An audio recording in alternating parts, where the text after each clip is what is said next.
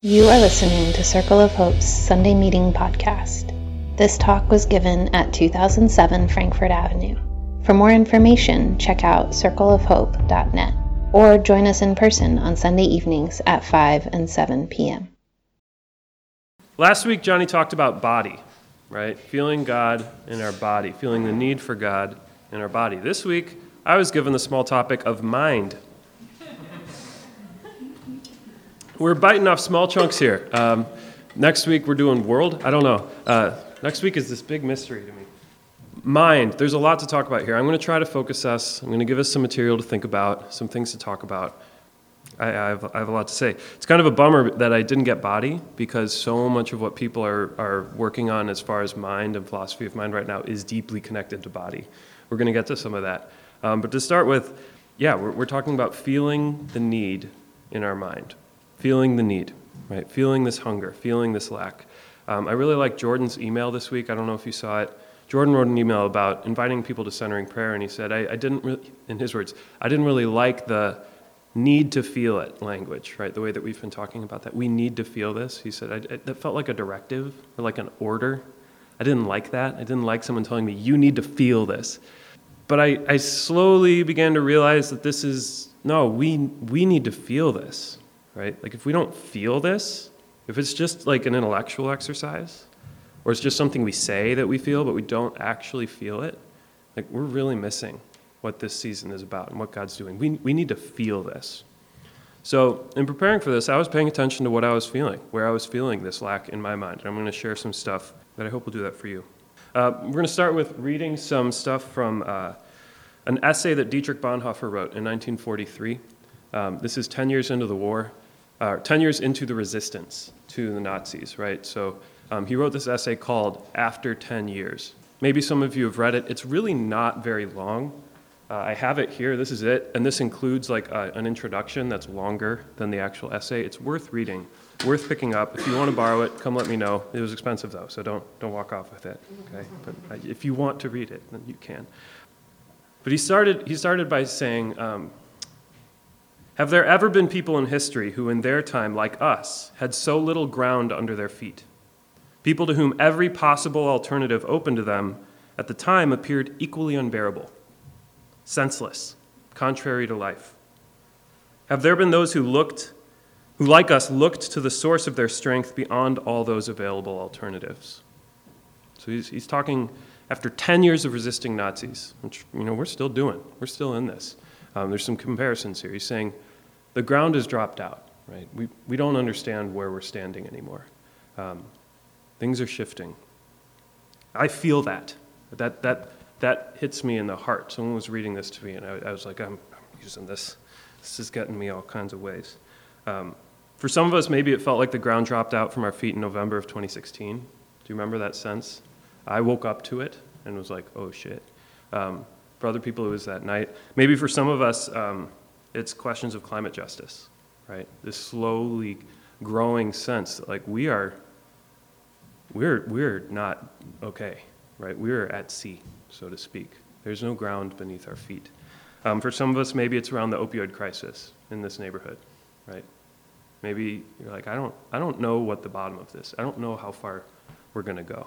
Um, maybe for some of us, it's just reading the news this week, reading about New Zealand, the things that have been happening there. That feeling of not having ground under the feet, I resonate with that. That feels. Bonhoeffer keeps, keeps writing. He says, The huge masquerade of evil has thrown off all ethical concepts into confusion. That evil should appear in the form of light, good deeds, historical necessity, social justice is absolutely bewildering. He says, um, this is, he calls this the failure of the reasonable ones. Uh, those who think with the best of intentions and in their naive misreading of reality, with a bit of reason, they can patch up a structure that has come out of joint. Says reasonable ones have failed. That project is over. That isn't working. But he also calls out the ethical fanatics, sort of on the other end, right? Those who think that with the purity of a single principle, they can lance the poison from the wound. If we just do this one thing, that's enough, right? So people who are looking for balance, people who are looking just for one thing, both Wheels have come off. This isn't working. Yeah, I feel that. It's like no matter what we aim for, we make the problem worse, and we're not smart enough to wade through the complexity before us. Right? How long have we been talking about climate change? Like I, I was hearing about this 15 years ago, and we're, we're worse now than we were then. Right? There was some glimmer of hope that maybe we'd turn things around. We're not. Right? We're, we're preparing for worst case scenario now. I feel that. Bonhoeffer in his time saw the same thing, and, and in this essay, he goes through a bunch of different topics, but he writes this one section called On Stupidity. Uh, some translations call it on foolishness. I'm going to leave the word as stupidity, but we're not talking about unintelligence, right? We're not talking about people who, who are not smart. We're not talking about IQ. We're talking about more closer to like what it means to be a fool, right? Someone who's making bad decisions, someone who, who doesn't have wisdom.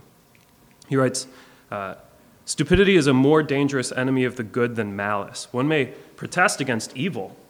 That can be expressed, exposed, and if need be, evil can be prevented by the use of force. Evil always carries within itself the germ of its own subversion, in that it leaves behind at least a sense of unease in human beings. Against stupidity, though, we are defenseless. Neither prevents, neither protests nor the use of force accomplish anything with stupidity. Reasons fall on deaf ears, Facts that contradict one's prejudgment simply need not be believed. In such moments, the stupid person even becomes critical. And when facts are irrefutable, they're just pushed aside as inconsequential, as incidental. In all this, the stupid person, in contrast to the malicious one, is utterly self satisfied and, being easily irritated, becomes dangerous by going on the attack. He's writing in 1943. Um, my mama told me not to call people stupid, but have, have you been on Twitter lately?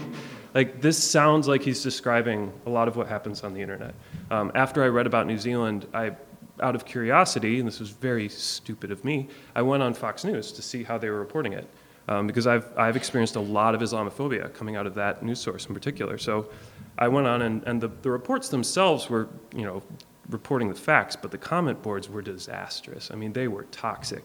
And it was Christians. It was specifically Christian comments that were making some of the most ludicrous and aggressively foolish comments at the bottom. I mean, it was sickening.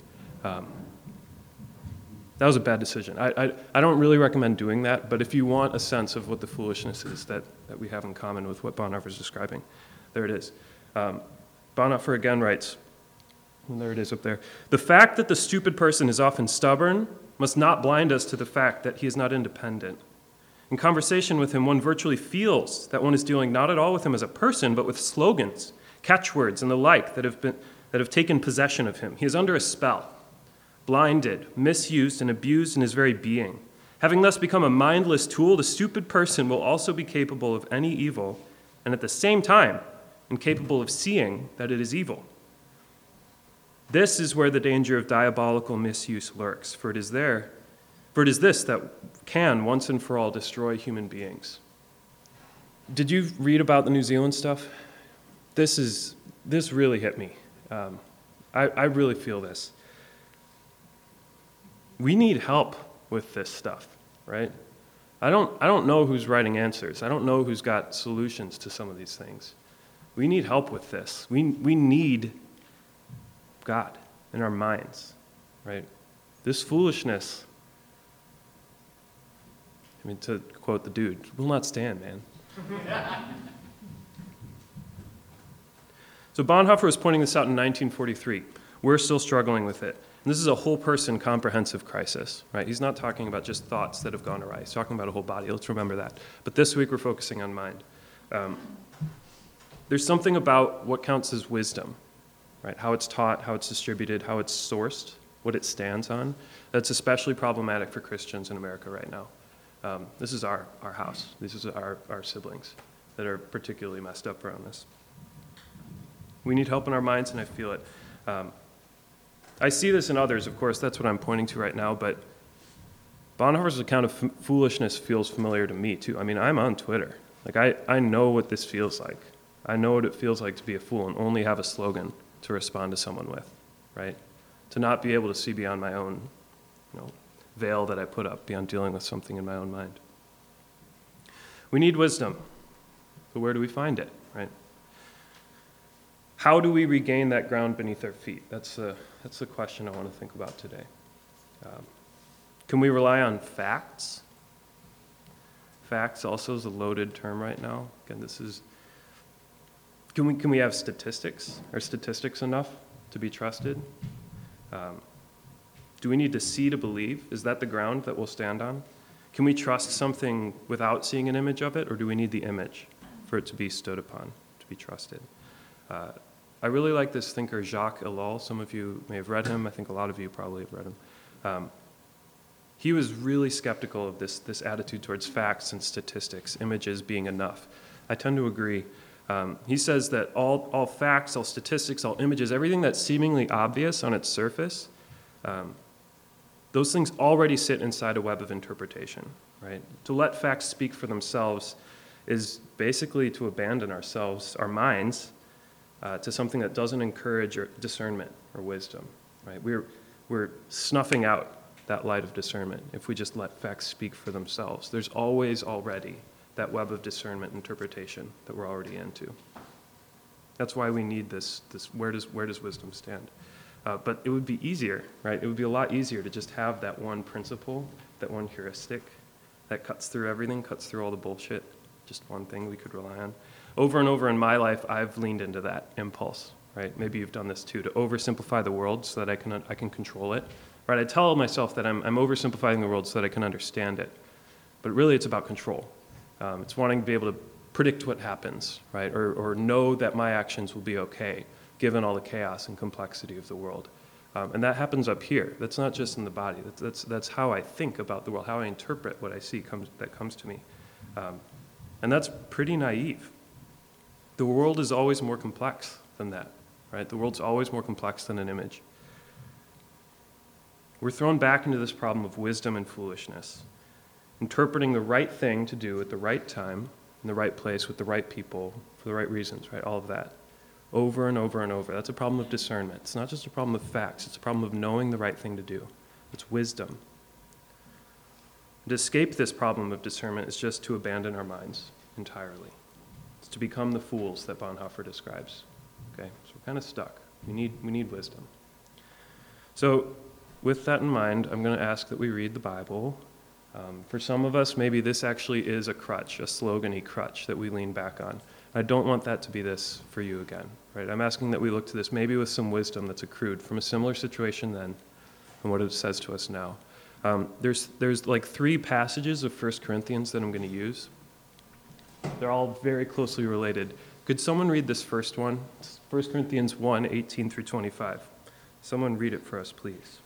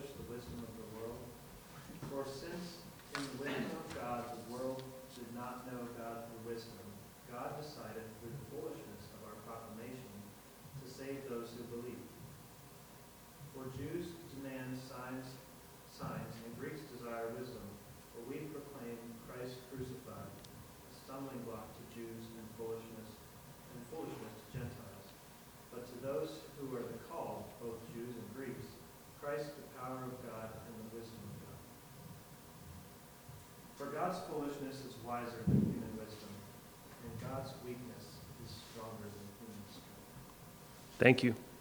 So, as we've been discussing, the problem isn't just intelligence, uh, which is most of us what we think about when we think mind. What, what Paul is writing about is wisdom. Uh, he's talking to the church in Corinth. Corinthians is church in Corinth.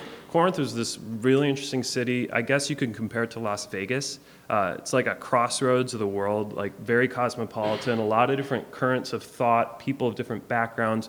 This was happening in the church as well. Like the church reflected this uh, social setting. A lot of different backgrounds, a lot of different ethnicities, class backgrounds, ages, everyone in the same church. And they had a lot of problems. I mean, they, they were a very messy church. Uh, most of what we know from them is, you know, a lot of what's popular is their sexual problems, but they had a lot of other things going on.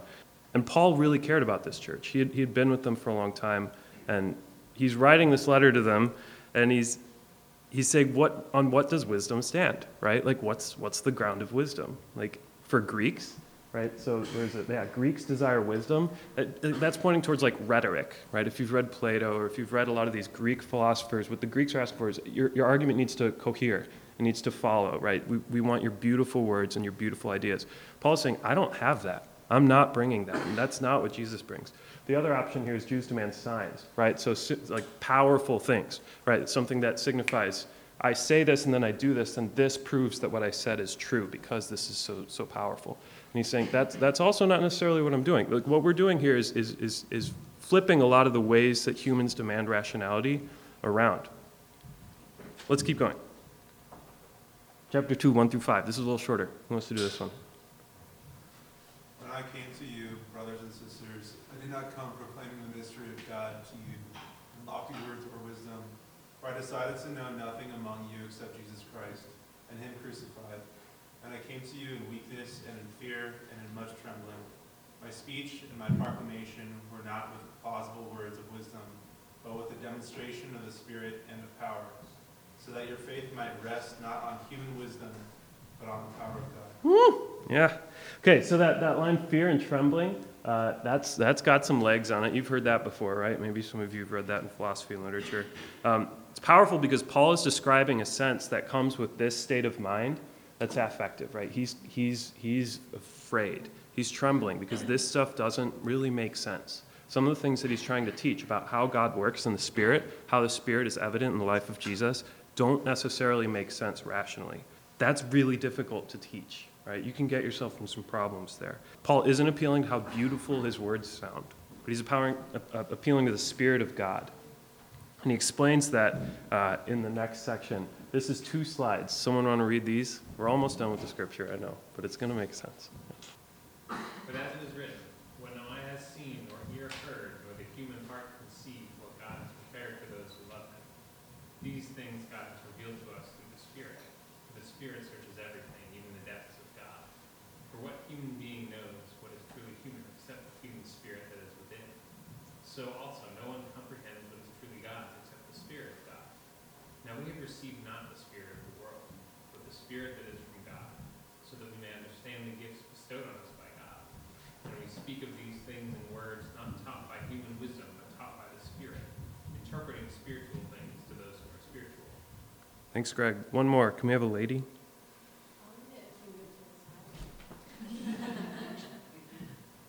Um, those who are unspiritual do not receive the gifts of God's Spirit, for they are foolishness to them, and they are unable to understand them because they are spiritually discerned. Those who are spiritual discern all things, and they are themselves subject to no one else's scrutiny. For who has known the mind of the Lord so as to instruct him? But we have the mind of Christ. It's a lot. The mind of Christ. What a weird phrase, right? Like that's not like the brain of Christ. We don't we don't talk about that when we eat communion, right? We're not saying this is the brain of the Lord that you're consuming. Please now have the mind of Christ, right? And it's not a lesson. He's not actually teaching like a set of rubrics or principles, commonly what we try to learn, like a, a specific pattern, a way of assessing, interpreting the information that we receive. That's not what he's doing. What he's pointing to is something what revealed by the Spirit. Where is that? That's revealed to us through the Spirit. That's interesting, right? That word revealed has a lot of power in the Bible. There's a lot of conversation about what that means. Apocalypse points to this. Apocalypse means uh, revealing, taking away the veil, showing what's behind, showing what's really going on. There's a difference in the Bible between perceiving, like seeing, like using your eyes, and then actually understanding what you're looking at. Right? This happens a lot with Jesus. Right? So when Jesus is walking on the road to Emmaus with those those those two dudes, you know, after he r- rises from the dead, it's really weird because they, they don't know who he is. They're looking at him. They're trying to understand who he is, and they, they, they can't pick it up. And then Jesus reveals himself to them, even though they can see him. Right? That, think about that. They can see him, but they don't know who he is. They don't know what they're seeing. That revealing, that making clear in the mind is something else. That's revealed. Revealed to us through the Spirit. It, it's this Greek word hopthe. It's to, to be given understanding. It's when something is unveiled for you. That's what he's talking about here. This isn't a question of just seeing an image or, or understand, hearing the right fact or getting the right system of knowledge. There's something about God revealing how God does things, how the Spirit is acting in us and among us. That's what's happening here. It's this this wild way of understanding how the mind works. I like it. Paul isn't describing any old kind of rationality, right? Here he says, What human being knows, what is truly human, except that the human spirit that is within, right? So the human spirit understands what's human. God's spirit understands what is truly God's. Okay, that's a pretty basic parallel right there. The human spirit can understand human wisdom, God's spirit understands God's wisdom. Does that make sense?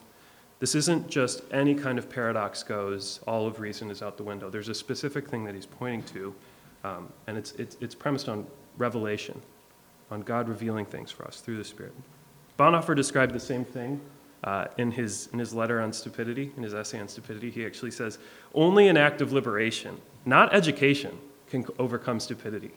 The biblical passage that the fear of God is the beginning of wisdom states that the internal liberation of human beings to live the responsible life before God is the only genuine way to overcome stupidity.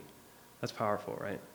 Uh, a lot of stupidity, we've already experienced education. We've tried that. Yes, we need better education systems, of course.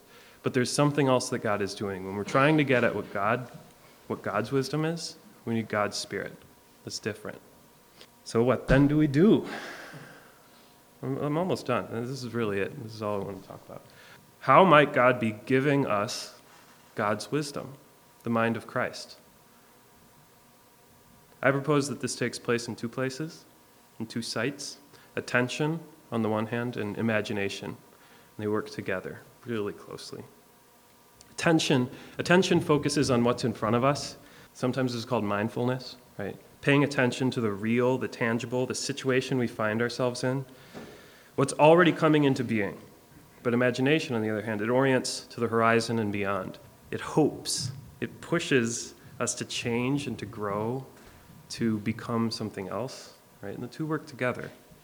God meets us in both attention and imagination. That's, that's where God is, is revealing God, the way, of, the way of God's wisdom. God transforms us in both imagination and attention.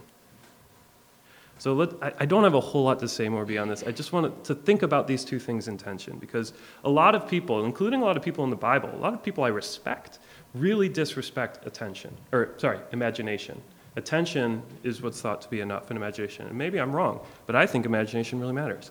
Their critique of imagination is that it's all illusions, it's all disembodiment, dangerously detached from the realities of life. That if you live a life of imagination, pure imagination, uh, you're gonna you're gonna go down some yeah like that boat ride. Uh, yeah. and, and I'd say you know what there's a point there, there's a point to this right. Imagination really can disembody you from what's around, but then that throws attention. That suggests that attention is this very limited, depressed, constrained version of what attention really can be. And what I, what I guess I'm pointing to is attention that's enlivened, catapulted by prophetic imagination right? Putting these two together.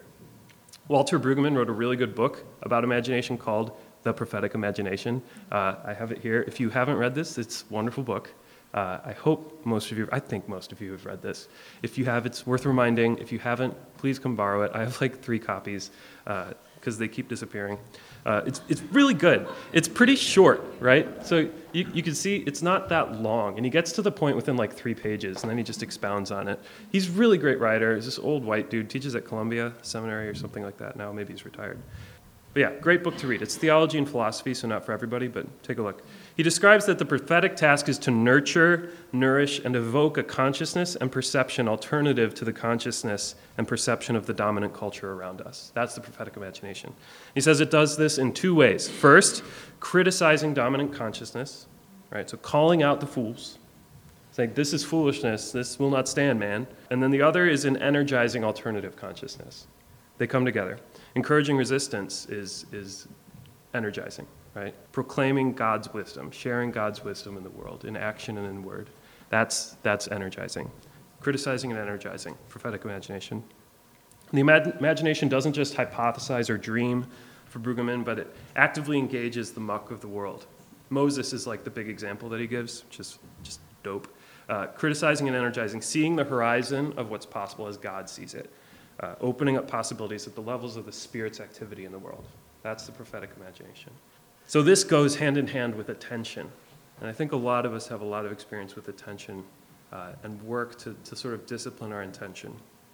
We're not just working at the ideal, like fantasy lands of, of, of social justice, like on Twitter or in the cloud, but real places, real times, real situations, our neighborhoods, places that we live and walk. I walk my dog around my street every day, and it's a task to not just pull out my phone and look at my phone, but to look around and like attend my neighborhood, attend to what's going on. It's hard because I'd rather just be addressed by this. One of the special things about a phone is that it is addressing you alone. And that's pretty rare in the world. There aren't many places, like especially right now. I'm not directly addressing any of you. All of you are directly focusing on me, which is giving me something of the same experience of my phone. Just that everything on it is tailored for me. And if I don't like it, I can just swipe it away and go to something else. That's addictive, right? But that's not what attention in the real world looks like. And I, I guess as, as soon as we have kids, we'll know instantly that we are not the center of the world. Um, so yeah, there's uh, just to get nerdy for you real quick. We have some time. There's this whole growing school of thought right now called embodied cognition or externalism. Maybe some of you have done some work in this. I'm like just experimenting and, and learning about it this semester. It's wild, man. They uh, they're saying this is like basically a Newtonian or a Darwinian or maybe even a Copernican turn in like the field of psychology. But the the understanding of awareness and of, of the mind is that it's intimately connected to the body and to the body's embeddedness in its situation. That you, you, you, you don't get a mind without a body. And your body isn't floating. Your body's somewhere, right? You're embodied and you're embedded is basically the big insight of embodied cognition. And this is really revolutionizing a lot of how psychology understands itself, and it's helpful for us. There's this writer called J.J. Gibson. Uh, Gibsonian psychology is this, this field. This is really nerdy. But he writes about the ecological approach to perception and awareness. Um, he says that your perception isn't static. The, the conventional way of understanding how we perceive how the mind works is like cameras taking pictures, and then those get interpreted by the brain, and then they tell our body what to do. He says, No, that's not how it works. Your eyes are in a skull, on a neck, on shoulders, right, on a torso, and on legs that move around. The act of perception is dynamic. It's as you move around that you understand that, oh, this is an edge, of this desk because I can see it moving in a different way than what's behind it. That takes movement to understand. That's what's happening when kids are learning how to walk, how to walk, how to, how to distinguish depth. All of that comes with movement. It doesn't come just from looking at pictures. The point is that information is gathered by moving, not by looking alone or by listening, but by comparing all the differences in how all this information arrives to us and seeing what stays the same and what changes. And it's that, that's, that's a, a much broader understanding of what it means to gather knowledge about the world. He calls it, and this is like the nerdiest thing that he's ever written, he calls it, we don't, we don't perceive, we extract invariants from the stimulus flux. right? Like he's, he's right. He's not wrong. That's just like the nerdiest thing you could possibly say. But chew on that if you're a nerd like me and you want to go into this. Um, so to draw this like into what it means that we're, we're, we're waiting on God to give us a mind, when we move with the Spirit, that's what's happening. Does that make sense? That we don't just pick up what the Spirit is giving us once in a moment, sitting in a chair on Sunday, and then let that be our information. No, all of our movement is with the Spirit. And the Spirit is revealing things to us should we attend, right? Should we let that gift be given? That's the, that's the, how these things start to overlap. And I'm, I'm just really excited about where embodied cognition is going. And I want more theology to deal with it because it's just, this is what it's like to love God, right? It's a movement thing, it's dynamic. We see it in ourselves as we move about the world, and we see it in each other, right? We see each other move around and what happens and how God moves with us. And that informs us. That, that, lets, that, that reveals to us the kind of God that it is that loves us. Okay, so things to do, a uh, few more things. One, I'd say, uh, I've been, as I was thinking about this, mostly I, I struggle less with like the feeling of being a fool, as much as a fool as I am. I, I struggle with being distracted a lot of the time. Like that's why I bring up the idea of attention. When it comes to the mind of Christ, like I struggle with being distracted. Uh, it's been really helpful for me that the phones now have screen time Have you used that app on your phone? It limits your access to apps because I don't got any self control with this, right? They're too addictive. I've tried turning them to black and white, but I know how to do it, so I just switch it back. You know, like I can't, I can't. I'm like a junkie. And then with with what Hannah's been doing is she's been, uh, she has the password to screen time now, so. I can't unlock the apps. when my 30 minutes of Instagram are done, are done. So if you're DMing me, it's like, yeah, Wes is, uh, it's, it's four in the afternoon. Wes is done. Yeah, he uses 30 minutes. Like that, that's been very helpful for me because I've needed some help to let my attention get formed in a different way because I'm just susceptible to this. Maybe there are other things for you, right? Just write a list out. What are the things that you tend to be, that you tend to attend, that you give your attention to? And just do a survey. Just think about it. That's part of what Lent is, right? When we do it for our bodies, we recognize hunger, right? We recognize food, and we cut out some parts of food. Maybe you need to do this with your attention, too, with where your mind is going. Maybe imagination as well. For me, a lot of my imagination is given to Netflix. Uh, it's given to Netflix and it's given to academics. Uh, it's not really given to my relationships, right? Or my neighborhood. It's given to things that affect me and me alone in ways that I want. And it's good to open that up and let God give a different imagination, a different horizon, a prophetic one. Uh, there are a lot of activities that can help with this cooking, dancing, praying, art, design, music, play, exercise, like all these different ways you can be active in the world those are a different fidelity of attention than what comes to you through a screen. It's high fidelity, right? You can't represent all the density of information that you experience in the world through a little glowing rectangle. Do things out in the world. That, that'll help. I've been reading this book called The World Beyond Your Head by Matthew Crawford. I didn't bring that one, but I, I could, I could have. That's a good one. But he's very white and he's very male, you know, so like, you don't need to read him. It's okay. Uh, he, described, he describes the, the value and joy of skilled action in the world. Uh, he's a motorcycle repairman, so for him, the action of working on motorcycles really helps. He likes doing that. But I, I really like talking to a lot of you because you're artists or architects. Like Jeremy, when I talk to Jeremy about what he sees in the world, it's very different than how I see in the world. Like Jeremy can like talk your ear off about like the borders at the bottom of walls. What are those called? Footboards? Baseboards. Jeremy has a lot to say about baseboards, and it's really excellent, right? I've never given my attention to baseboards the way Jeremy does. That helps me, right? That helps me to show up in the world in a different way. Jess Schoffer and Josh run the, the Josh Mintz run the, the Heartland Garden. They're going to do Sunday morning volunteering there. If you'd like to get your hands dirty and work in the garden, do that. Uh, that's a really great way to get involved.